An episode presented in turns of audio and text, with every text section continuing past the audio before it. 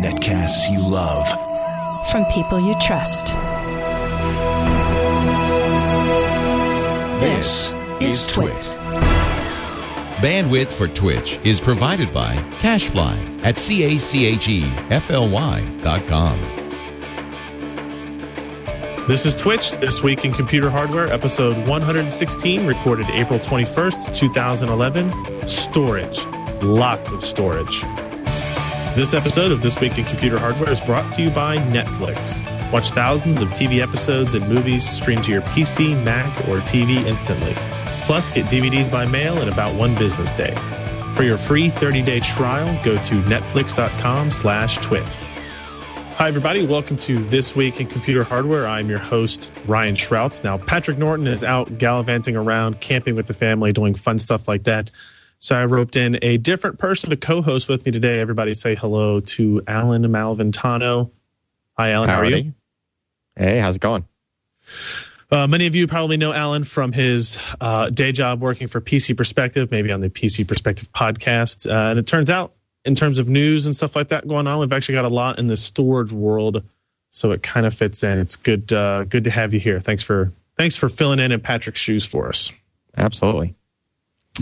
All right. Um, a, a, couple of quick things to get to. One, a, a, graphics card release occurred. I feel like we have to talk about it. Otherwise, the world will end if we don't talk about a new GPU every week.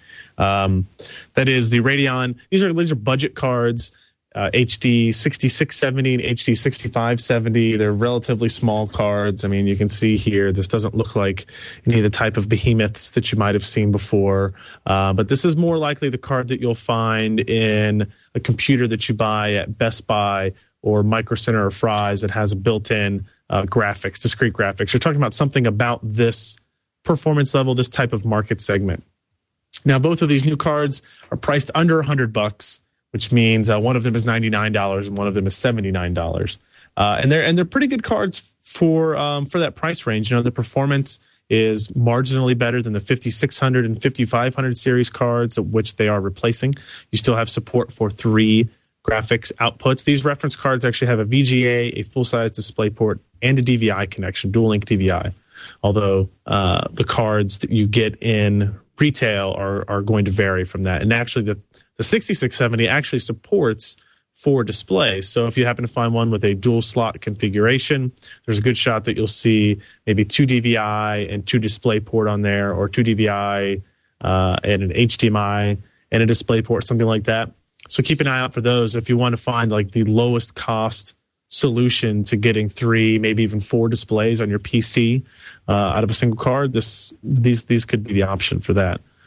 Um, the performance wise, you know, the only quick comment I guess I'll make here about this is that they're not gonna they're not going to storm the barns in terms of gaming performance. Don't expect them to.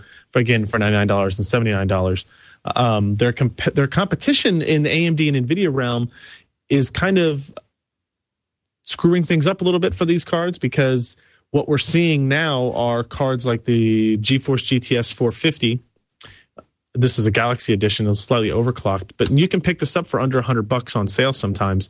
And the same thing goes for the Radeon HD 5770. And those cards are previous generation technology, but in terms of just raw gaming performance, uh, they are going to be better than the 6670, for example. Now, there's different caveats along to go to go with that. Of course, the GTS 450 only supports two displays, uh, depending on what you want to do with it. I don't think Eyefinity gaming is really an option for cards of this performance level. But if you're if you're building a home theater PC, if you are stuck on integrated graphics, someone in your family stuck on integrated graphics, and you, you know they they just picked up a copy of Portal 2, just as an example, right? I was able to play Portal 2 at 19 by 12 on the 6670 card, you know, without with not everything turned up all the way. And again, we have a, a, a, pretty fast processor in our GPU test rig, but this was able to handle that game. Portal 2 definitely not uh, stressful on your hardware. Uh, Ken, our video editor guy, just has an older MacBook that's using a 9400M integrated graphics, and he was able to run that game as well. But had to lower a lot of the image quality settings and stuff like that. So, you know, these cards are going to be upgrades for integrated graphics solutions. Mm-hmm. They're not going to replace anybody that's got a discrete solution already, more than likely. it would be good for a home theater PC though. Like I'm saying, so if you got multiple outputs, one to a monitor, one to a TV, you know, the, these cards can completely handle that. Um, so if you're if you are in the market for that sub $100 graphics card, probably not for your primary gaming machine, you know, you can go check those out. The full review is on the PC Perspective website, of course, where we've got all the benchmarks and analysis and that kind of stuff all the clock speeds and speeds and feeds if you want that type of information. For those people who are curious, the GPUs behind these new cards are the uh, the Barts architecture, the 6800 series of cards. This is a, I think, what did I say? This has 480 stream processors as compared to the 1800, 1600 of the other cards as well. So that's our graphics card news for the day. Um, I guess, Allyn, while we've got you here, let's jump into storage based stuff. There's uh, quite a bit of it out here. The first was um, was this? Would you consider this a merger of two companies, Seagate and Samsung, or just a merger of their kind of like storage facilities or storage segments of their companies? What exactly it, happened here, and does it really kind of affect the consumer? It's hard to tell exactly where this is going to go. Uh, if, I just consider it a, a merger because really, if they're okay. working together, it's, it's just a matter of time before they come out, maybe come out with some kind of joint project or product. Who knows at this point? Um, but for now, we do have the announcement that says, look, these two companies are in fact working together from now on, and you know, trading IP back and forth.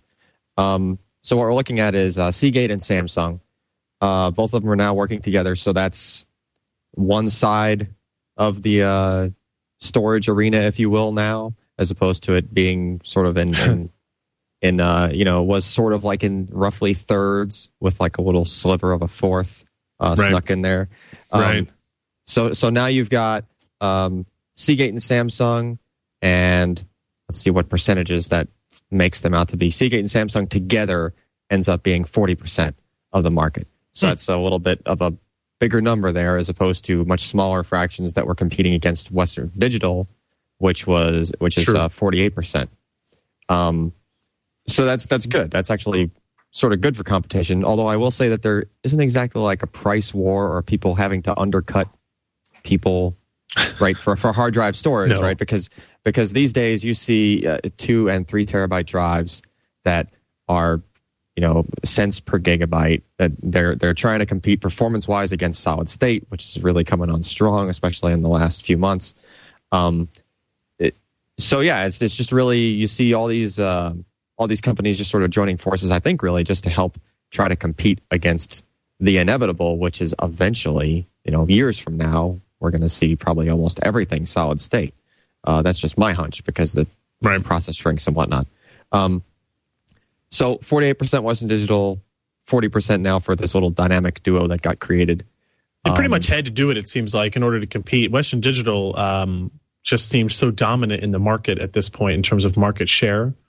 Right. Uh, it was it was almost like something that, that needed to happen, and, and I, don't, I don't think it's a negative for the consumer. Do you? Uh, no, I, I don't think so at all. Um, but again, since there's really not much price war going on, I don't see it as much, you know, a, a, a good or a bad really for the consumer. Okay. It just seems like these companies just need to do this to stay afloat, really, um, given you know what's going on in the market and, and shifts that, that tend to be happening. Um, so yeah, that, I mean, that, there we have it. Um, all we could do really there is just watch and and see what what comes out of it. Um, the one right. thing to consider that's that's actually pretty good out of this is Samsung is really strong in the SSD market. So mm-hmm. you have a potential for them to somehow merge with Seagate, maybe make some kind of hybrid, some kind of caching drive, something. You know, something good might come out of that. Um, with uh, you know some Samsung parts snuck into some Seagate hardware, possibly. Right. And but we won't know until we see something materialize. Let's talk about something else uh, that we've seen kind of creeping around in the news of different websites and that kind of stuff. I don't think we've actually posted anything at the PC Perspective site, but it's interesting to look at nonetheless. Uh, it kind of falls more on the business side of things than necessarily the hardware side of things, but I think it put a lot of questions and doubts into people's minds. Uh, it's it's about a company that both you and I are very familiar with. We've used a lot of their products. We've tested and talked about a lot of their products, and that's OCZ. Um, right.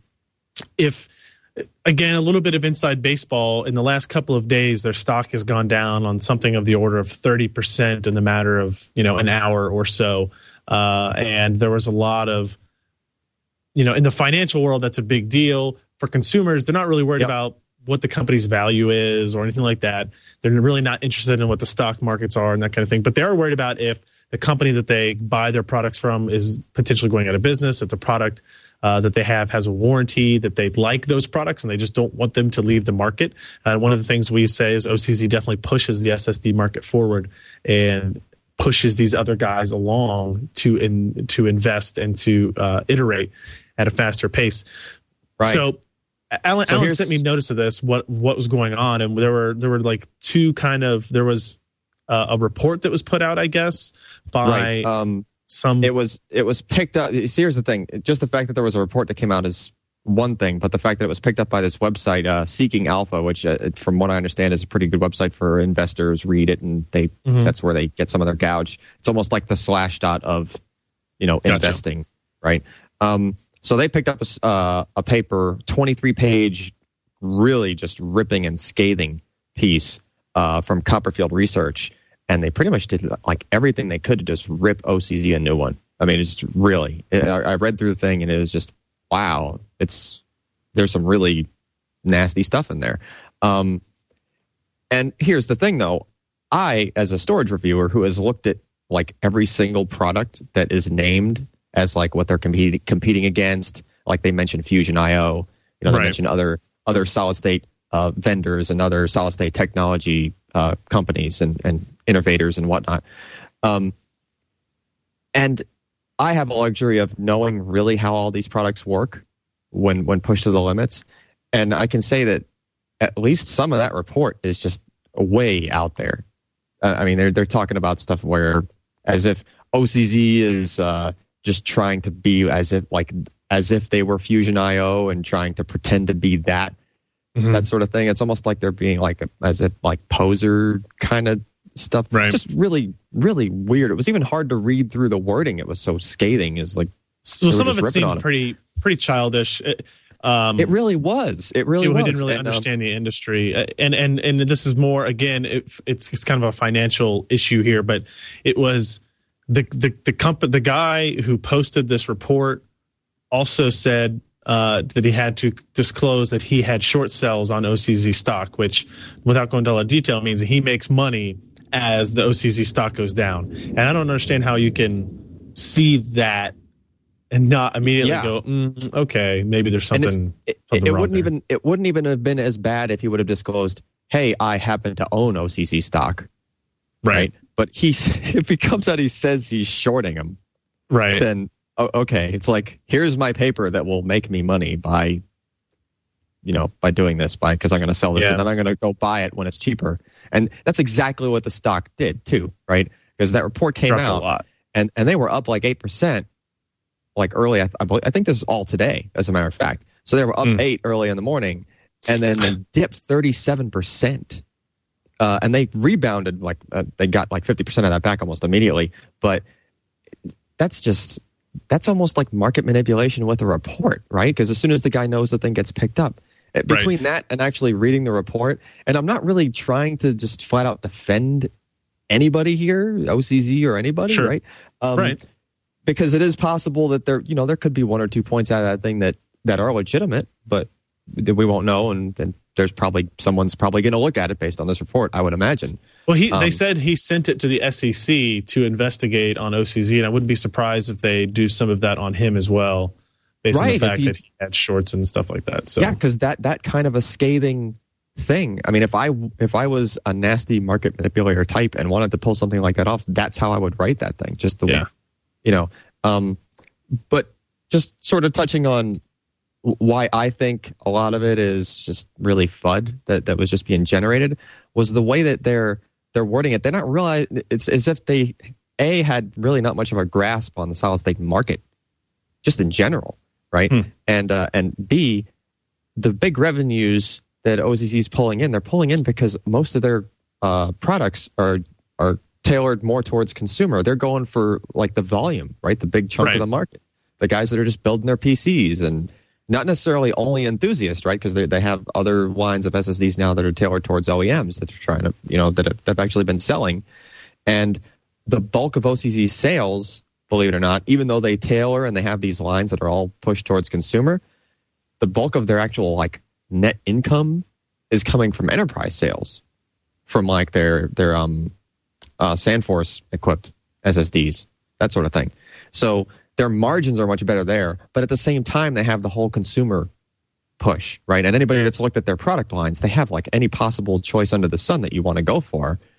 You know, they have they have drives that Right. have that they have drives with lower cost flash memory. They're like, hey, this might not be as reliable. It's a cheaper flash. It's you know, it might be a little bit uh, less on performance, but it's there, Sure. right? So they have they have all these options. Um, it's almost like the Malcolm Gladwell thing on the his TED talk on spaghetti sauce, right? If you have a bunch of different kinds of spaghetti sauce, you sell a whole bunch more, as opposed to just one choice. Oh, right, right, right. same exact thing, just with solid state, right? And, and they're actually pulling it off as evidenced by the fact that they're on the stock market. Their stock has been doing well for a considerable amount of time now. Um, yeah. And, and the one thing that really caught me and, and sort of rubbed me wrong there was that comparison with Fusion IO because OCZ has a product that competes pretty well with an IO drive. Um, and we're talking like the Revo, like Revo X2, those drives. And the important thing that I always hammer on that is the OCZ solution is bootable, and Fusion IO has been promising just to be able to boot from this from their product for like on the order of four years now, and have and have yet to pull it Nice. off. Right. So there's there's like a critical feature for not necessarily enterprise because enterprise is just gonna they're gonna use it for a database and they're booting off of something else. But I'm sure there's a lot of enterprise that would like to be able to boot off of a much faster product that costs several thousand dollars. Um, Oh, yeah. Whereas whereas you can just spend less than a thousand dollars on an OCZ you know solution that's in Right. the ballpark on performance or at least pretty close and is bootable. Right. So yeah, just simple apples to apples comparison there where the article just got it completely 180 out just on on those Yeah. points. I, I think I think the takeaway here though is if you're a consumer and you're using OCZ products, I wouldn't be worried about it. Uh, we got an official statement from OCZ. that- OCZ that's basically like, yeah, we don't comment on rumors and speculation. Here's a here's a link to a couple of reports that were put out by other anal- uh, industry analysts that say different things. So I, I wouldn't worry about any of this yet. I I think it's I don't I don't think we're going to be a problem. Uh, another thing that doesn't seem to be a uh, doesn't seem to be a problem is the health of the PC industry as a whole. There's a good little story over here at Tech Report uh, talking about Intel CEO Paul Otellini talking with Forbes magazine, doing a big long interview there. Um, uh, that basically they're saying that the PC industry is booming thanks in part to corporations phasing out Windows XP and buying Windows 7 machines and a strong uptick in emerging markets like China, Brazil, and India. Uh, he did mention that this was this was well above what industry analysts thought the market was going to do. I mean, they talked about they almost made three billion dollars in profits that quarter. Apple made over six billion dollars in profit last quarter, I think, and both of those beat industry projections by quite a bit. And it seems that um, Intel has made a habit of this. They said in 2009, Intel predicted PC unit growth in the high teens for 2010. Analysts reported five to six percent is what they were going to expect in that market, and, and the real number actually ended up turning up to be 17%. So sometimes, you know, these these industry experts, these analysts, the guys we were kind of talking about in the last story, don't really have all the facts. Whereas when you're in the manufacturing standpoint, you're actually doing the day to day selling and that type of stuff, that type of stuff, um, you can see a lot more of that information. So that's good news for anybody that um, thinks that Intel or Intel or AMD or any of these companies like Nvidia are included in that too are somehow slowing down their progression of technology. They're somehow slowing down development. That's definitely not the case. Um, there's huge markets uh, and they're still growing with which they can sell to and market to. So that's that's definitely good news as well. And and to follow on that, uh, just Mhm. a quick note. Um, that pretty much means that with that much of a gross income for Intel, they- they're almost not even touched by the whole recall that they had to do. You know, the whole uh, oh right, Sandy Bridge chipset issue, right? So with so much growth, it's like, oh, okay, you know, we spent, you know, we spent a, a mill or a bill on, on that thing, but uh, that's okay, no big deal. yeah, it'd be nice if you could do that, right? If we had that capability. Wouldn't, wouldn't yeah, Eh, eh. eh, just just pocket change. You know, one of the things that might be helping Intel out in this is that there's a report from Digitimes that says Intel is ready to release the Z68 chipset in the first half of next month, the first half of May.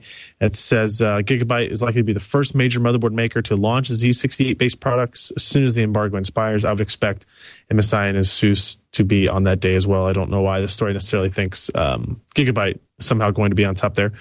Um, they have reportedly been informed that Intel will focus more on its Z and H series chipsets, with the P67 series motherboards uh, beginning to be phased out, as even the future next generation chipsets will not have P series branded products. So I know we get a lot of questions um, here at Twitch about when's a good time to upgrade my system. Uh, what about P67? What do I want to send in my P67, get it replaced? If, if these reports are right, and, and, within the first half of May, we're talking about less than 30 days then before you'll start to see Z68 motherboards. And Z68 motherboards are going to have all kinds of additional features the ability to utilize your integrated graphics and discrete graphics at the same time, uh, use that Lucid Virtu software. That is huge we've been talking about. They have the SSD caching technology, um, which we'll hopefully have a whole lot more on later around the first half of May, perhaps, if the story is to be believed. Um, and so that's that's pretty cool, and that's kind of it's. I, I, know what a lot of people are thinking that people who bought in Sandy Bridge earlier are like, man, I bought this P67 motherboard, and now this new option is going to come out that's going to have all these other features. I feel kind of like I got duped, and it's hard not to feel that way considering the product launched January 8th and it is now April. Well, it's been four four plus months now. It's that's that's not totally unreasonable, and it will be past five months by the time this launch happens, according to this Digitime story. So, not too bad, I guess, uh, in that regard. But, but what it actually in on the opposition to that point, though, yeah, if you're feeling duped on that, there were an awful lot of rumors like when when everything first came out that okay, there's going to be P series and there's going to be H series, but you can only use integrated video on H series. And so everybody just sort of put that, you know, connected the dots there. And there were even rumors to the effect of Z series or potentially Z series boards coming out soon, right? And those were pretty early, like uh, as the as the products were shipping. So right, you sort of, you know, if you were able to hold, hold out for another few more months, then you were good. And honestly, if you didn't, it's just a motherboard, right? If you already bought the, you know, the K series CPU that's got sure. the GPU on there, you're still good. You're golden. Just just swap the motherboard, throw the other one on eBay, call it a day. Boom, done. Uh, let's see. We've got a, one more little bit of news here. This is more of a visual representation. We always talk about PC gaming here and how it might be falling behind uh, because of console dominance, like that, that type of thing. If you look, we just talked about Portal 2 being able to play it on a GeForce GT 430 with most of those types of settings maxed out. Um, keep in mind there are other games out there that are going to stress your hardware if you feel the need that you want to buy a $500 graphics card. Uh, there is a video that I, that will be linked here in the show notes and that hopefully we'll be showing here in the video uh, portion pretty soon of Battlefield 3, which is I forget when that's actually due out, sometime this year. DX11 build. Um, go check out this video. Uh, if, if you look on YouTube, let's see if I can find the actual title of it. So anybody who's listening, just look for Battlefield 3 full length fault line gameplay trailer. And uh, it's pretty impressive visually. There's a lot of cool uh, gameplay elements that you get to see in this type of stuff. Just always want to remind PC gamers, because that's such a heavy source of our of our of our listenership and readership, uh, is that you know there are still titles that are coming out that are going to that are going to push your hardware um, that are going to push your graphics card that are really going to show improvement over console games.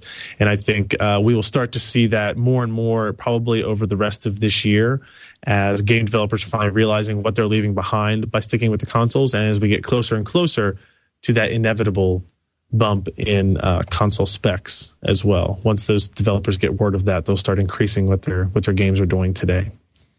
Um, so yeah, uh, real quick before we get in, we will take a break to thank today's sponsor, and then we'll get into some of your Twitter and email questions. Uh, a handful of which are obviously storage related, based on our on our guest co-host. Uh, but I will also implore people to go check out the new PCPer.com site.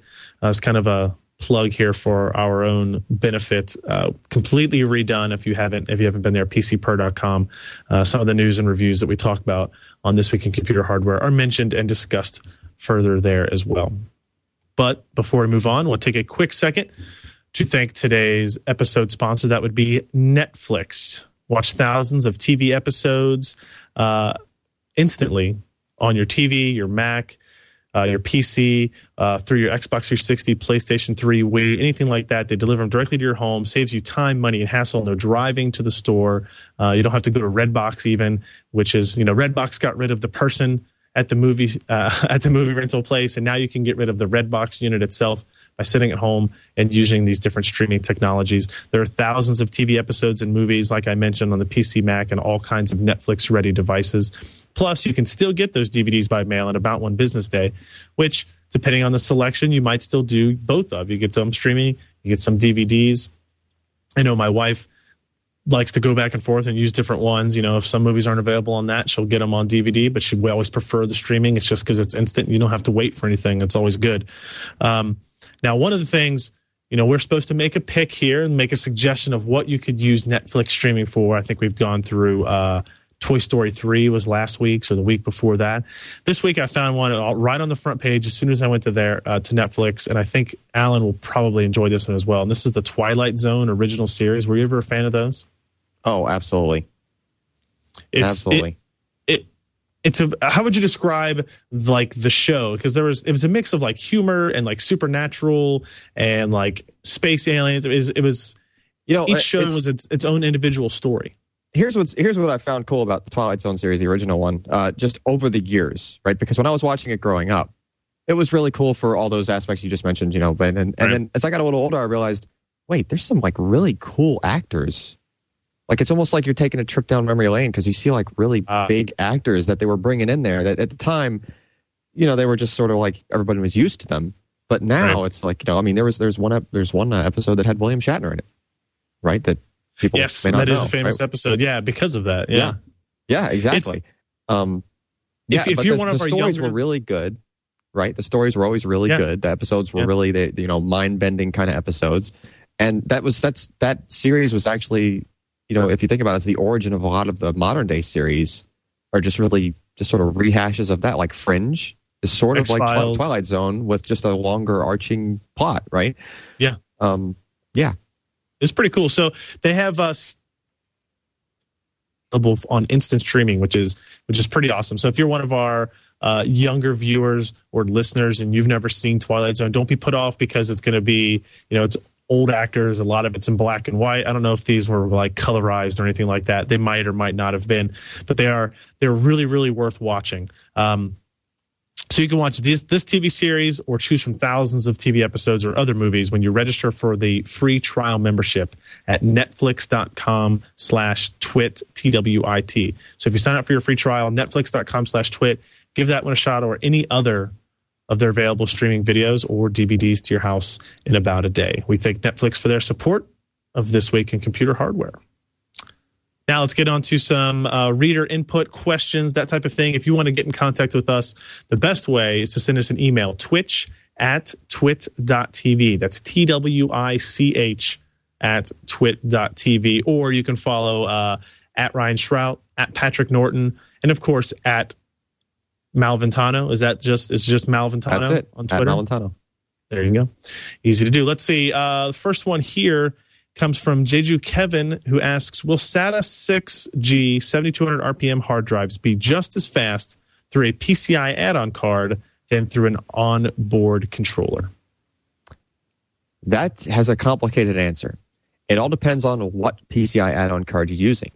Right. Um, and here's the, what's weird about that, okay? Because if you're talking about a spinning disk, typically it's not going to go any faster on six gigabit versus three gigabit because Right. the disk is just you just can't get that bandwidth off of it. The only time you do actually see any kind of a gain is when you're just reading from things that happen to be in the cache, which when you consider hard drives in terabyte size these days versus a 16 or 32 megabyte cache, if you are getting that faster speed, you're not getting it for long, right? Because Right. whatever it was, it's it's it's over the bus in, in a fraction of a second, and the cache is empty.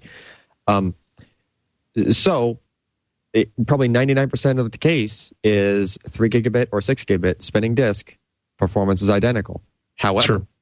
uh, there's some chips that we have seen perform po- more poorly than your native on on uh, motherboard type of solution and uh, in my experience it's been marvell unfortunately um, So, and granted, my testing has only been with onboard, like it was actually built into the motherboard, but it really is no different logically if you have an add-on board that happens to have a Marvell chip on it.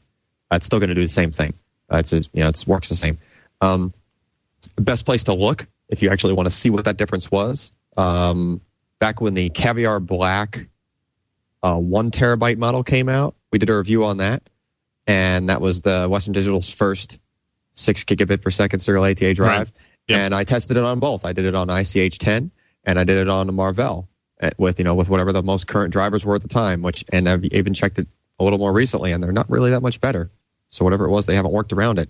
But you'll see. Um, I forget if it was read or write performance. It was it was one or the other. I think. Uh, like sequential took like a five or ten percent drop, just unexplained, huh. right? Um, didn't make any sense.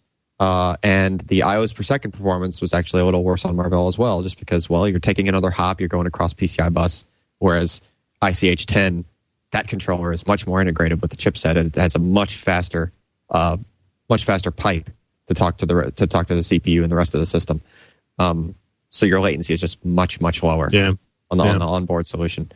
Um, and yeah, I mean, in my experience, it's it, it, if you have an Intel board any Intel based board. Don't bother, regardless of if the thing came with, you know, JMicron, Marvell, all these other add on controllers. You see uh, Asus right. and everybody else, they, they love tacking those things on because users look for more features when they're, you know, more SATA ports, higher numbers. It's, exactly. It's a, it's a higher number thing, but it's really even worse than the megapixel race for cameras when it comes to how many of those ports well, there's, There's still something too. Once you, if you fill up six SATA ports on your board, it's always nice to have more if you want to add your optical drives or if you do have another hard drive that you want to use or something like that, some eSATA adapter perhaps. I mean, there's Absolutely. some use, there's still some use there.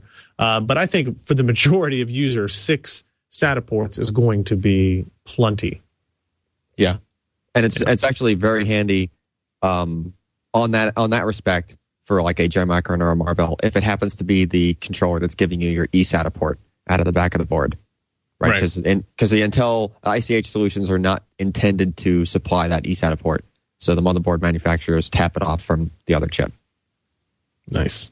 All right, let's take another question here from Dino Kadich, who wants to know another storage question. He just got an Intel 320 SSD. Is there anything I should do to optimize performance on the software side in Windows? So the Intel 320 is this the uh, this is the new updated SATA 3 gig per second drive that just came out? Correct. That's the uh, 25 nanometer flash, 10 channel, the same, uh, you know, an actual Intel controller solution. Right. It's not like the uh, 510, I believe, that they switched over and they used the, you know, the other chip, which my opinion was a mistake. So this is them going right. back to their own chip. Yes, it's only serial ATA 3 gigabit. It actually outmaneuvers Intel's own 6 gigabit solution in almost every respect except for just straight line speed, which is not as important as the rest of the stuff in my opinion. Um, so uh, for optimizing it, uh, best thing you could do in Windows, A, use Windows 7, so you're using trim, drives sure. you much happier. Um, B, if you can help it, don't use it in a RAID. And if you just bought it that one, you probably just bought one, it'll perform just fine all by itself. You don't really need two of them. Um, and C, there's a there's a software tool uh, I think you could just do like intel.com slash go slash SSD or just slash SSD, I believe. Right. Um, and uh, just download their tool. They have a software solution that runs under Windows. It's like an SSD optimizer kind of tool. Uh, I think it's just called SSD Toolbox from Intel, and it has uh, the new the newest version of the Toolbox actually does a lot of that for you. Like uh, if you disable prefetch, those sorts of things that you usually see in forum posts from power users uh, doing like registry tweaks and whatnot the Intel tool has incorporated many of those into itself. So the first time you run it, it'll say, "Hey, I see you, you're using an Intel 320 SSD. Would you like to do the following things?" And it just gives you the laundry list, and all you basically do is hit OK, and then you might have to reboot, but sure, you know, no big no big deal.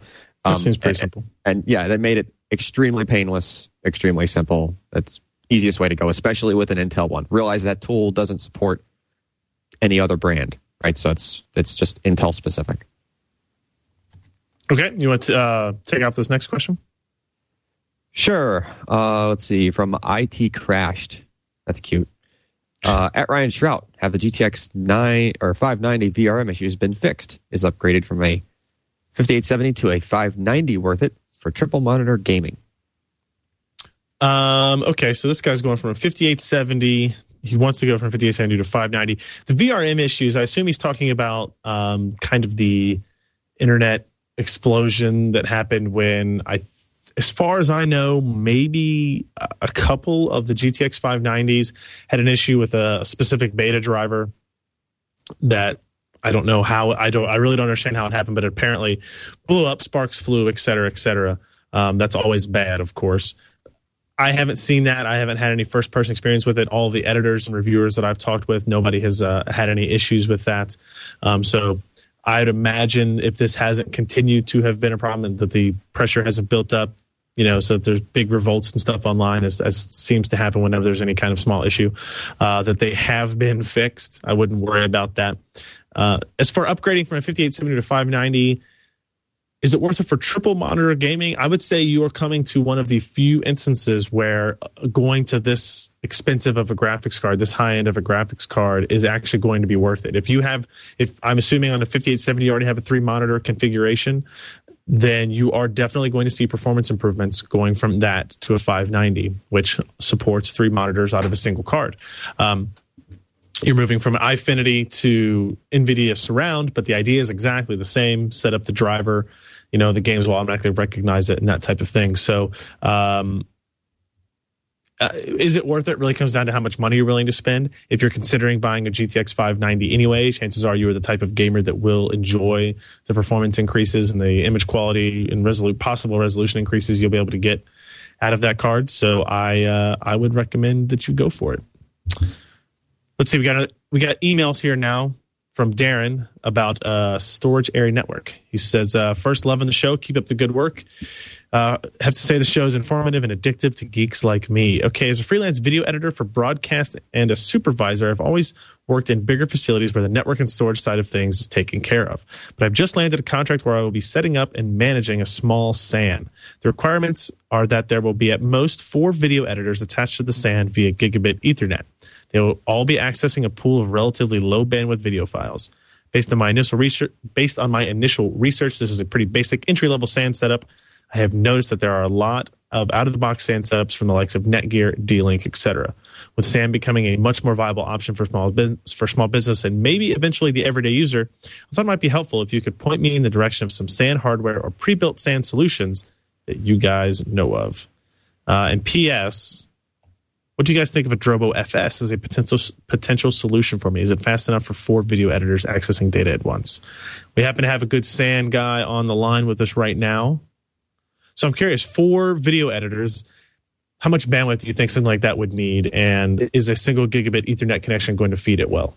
It really all depends on what kind of. Um, I mean, if he's already talking about connecting them via gigabit Ethernet, he's probably okay with 100 megabytes per second ish for speed. Uh, the problem is, if he has four of them hitting at once, if you just think about that, then that's assuming that to not choke out your your link, just your just your uh, Ethernet itself, um, Right. you're only doing 25 meg per second, which Per person, if you're right. if, yeah, per person, right? Um, so if you're doing, it all depends on what kind of video, right? If it's any kind of HD, you're really pushing it there. He says people. low bandwidth video files. So I'm not Okay. not a whole lot of detail there, but So he probably has a lot of, you know, he, he wants a SAN because there's a lot of video to store, but maybe it's not such high quality where that's an issue. Okay, fair Right. enough.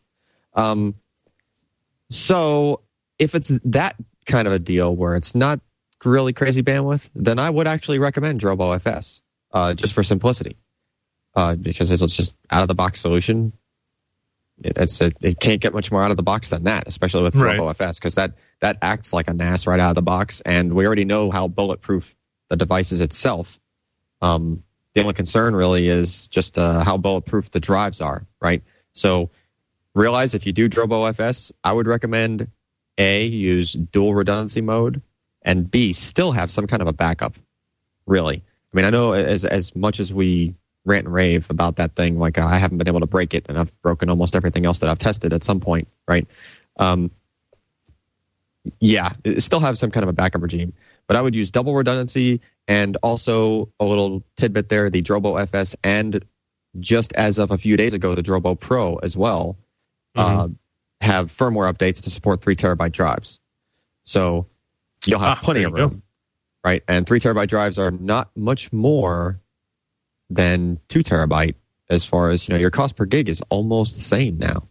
Um, right, but your density increases quite a bit. your, so. your your density increases, yeah, and um, and then you can, and then that hit is not as bad when you switch over to dual redundancy. Yes, you still lost two drives worth of space, but you had Right. six times three terabytes, you know, worth of capacity there. cool. Um, yeah. So uh, other solutions, there's the only other way I would do it is I would roll my own. I, I would build it from scratch. I'd buy an Areca Raid card. I'd buy like a Chenbro uh, chassis, a- and just for whatever they make them in any kind of capacity you want. I would just get the Areca card that fit that many drives, and it's literally plug and play with those chassis. I, I built two of them six months ago, and Now, but what about the SAN software, the SAN side of things on that regard? Uh, if you go that way, then you should do like, well, you could actually do it with Windows 7 if it's a small work group like that with only four users.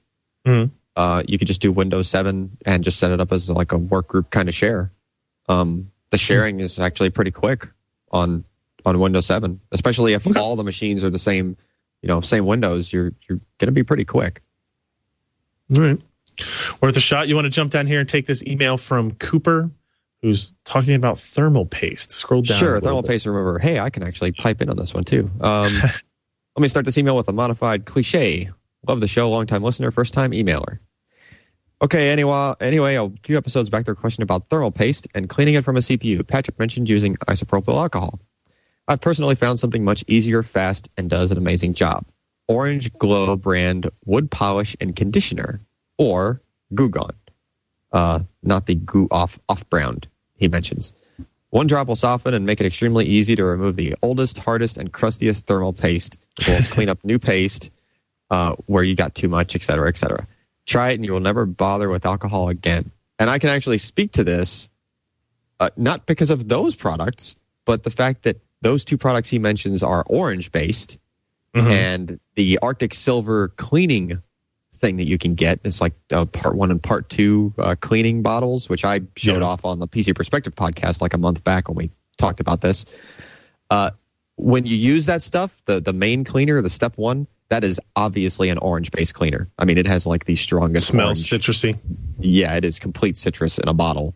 Yeah. Um, and, and it's the same kind of deal. You you put a drop on there, and it literally you can just watch the, you know, it just like re-emulsifies and re-softens all the all the thermal paste, and it's it just makes it. I, I agree. The orange, the orange based stuff's been pretty good. Uh, recently, we've been using this. This is Goo Gone Extreme uh, with an X, X T R E M E, because that means it's awesome. Uh, this is a acetone based product, um, and it's kind of like an uh, aerosol spray type thing. Uh, and also another good point is it smells like model glue, and that's always a plus. Okay, I'm going to throw out a warning for those. Mm-hmm. First of all, don't spray that thing like straight at your motherboard No, if you can help it. no, no, no. Take the CPU off, right?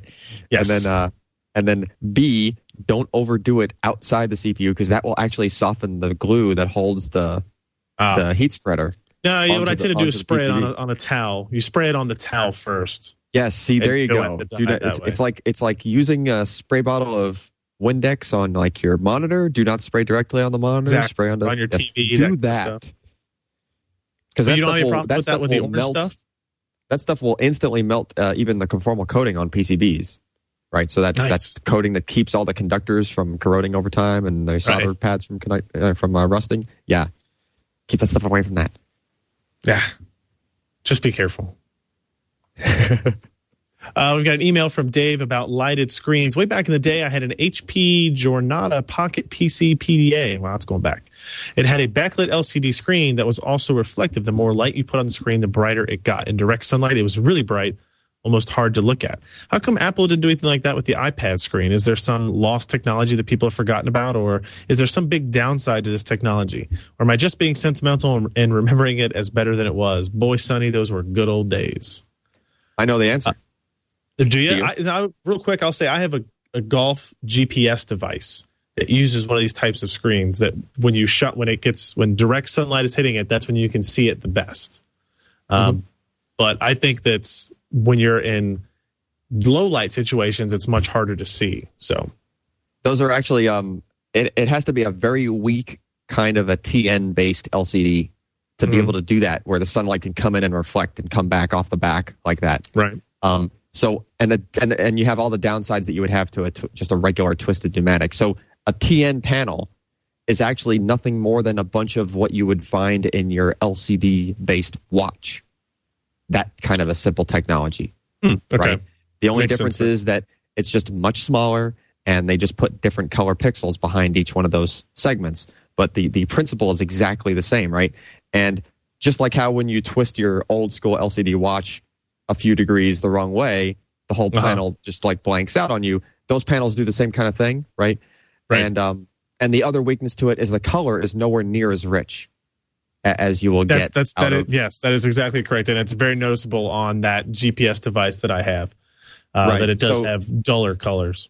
yeah so your your off axis is horrible and, and your um you know and, and and it would be so bad literally like if they put something like that, that into an ipad or an iphone if you put the display sideways you would your one eye would have like a, a different set of colors than the other eye would it would be that bad just Nice. from that slight bit of an angle difference so yeah just too many too many downsides to pull it off it's great that you don't need a backlight in those situations that would be awesome but Yeah. um it's it's almost a moot point nowadays because you have LED backlighting and that's Pretty very, low power. efficient.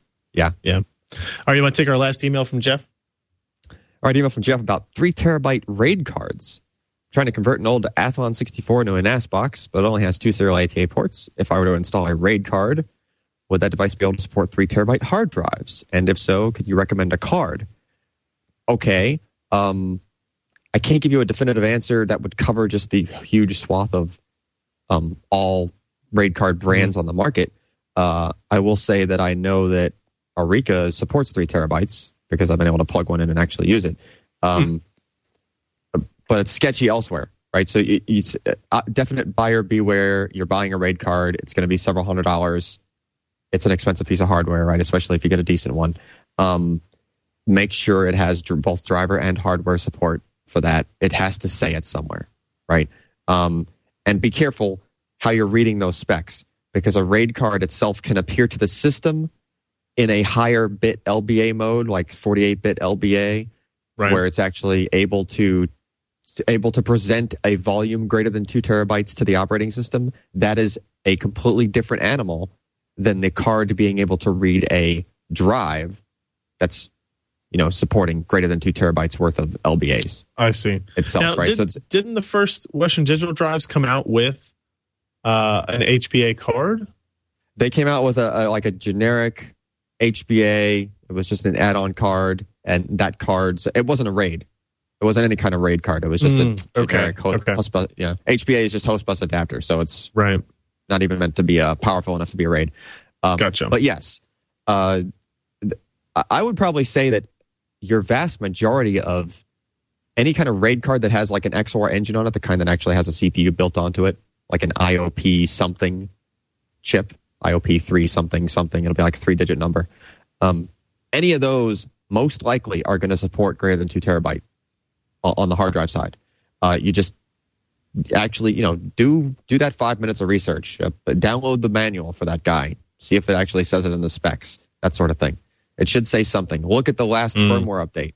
That's actually I Sure. never buy any kind of RAID card, and this is a good practice for almost anything that's firmware updatable. Always pull download that last firmware update. See what the date of it is. See if it was it's recent, and look at the change notes. Right, because Right. the change notes, chances are that last change is is doing that thing that you just wanted to find out if it does anyway. Because you know they would change it because their their market's looking for it, right? Yep, agreed. Um, so that's gonna that's gonna wrap up this week in computer hardware for this week. Uh, thank you everybody for joining on the live stream. If you want to watch us record this show live, we do so every Thursday at 9 p.m. Eastern, 6 p.m. Pacific.